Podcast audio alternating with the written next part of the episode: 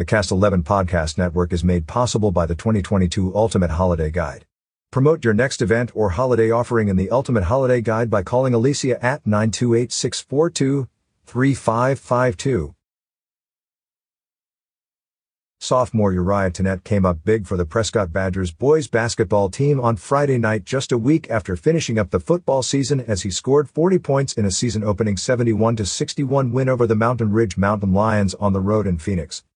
Tanette scored 32 of those 40 points in the second half to erase an 8-point halftime deficit. The Badgers began the game outscoring Mountain Ridge 18-13, but only scored 5 points in the second quarter. It was kind of a tale of two halves, Prescott High School head coach Travis Stedman said after the game.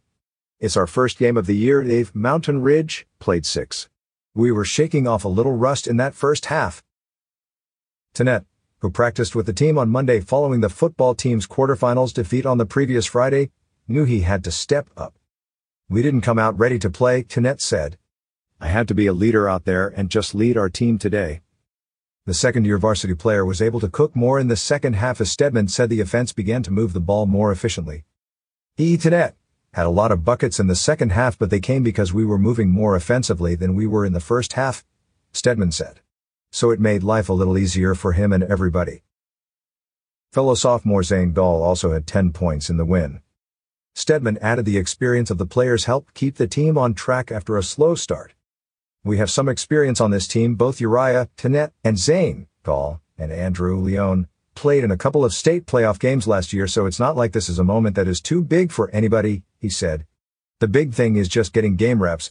That was really the first half as we got stale and we hadn't got to the point where we were able to get over something like that yet this year, and it's odd that it happened in the first game. It speaks to their composure, it speaks to their gall and their ability to overcome adversity. They're great kids and it really showed on the court."